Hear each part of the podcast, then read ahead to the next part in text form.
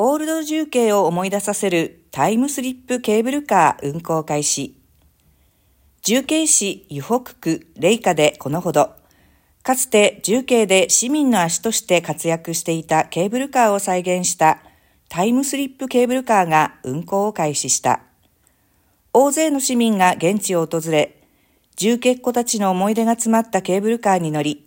楽しかった子供時代にタイムスリップしたかのようなひとときを楽しんでいた。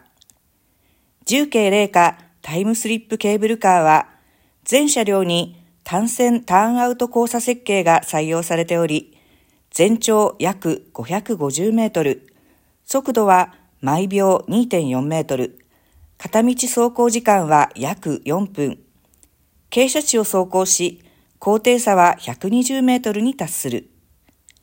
ケーブルカーは重慶っ子にとって忘れられない記憶の一部であり、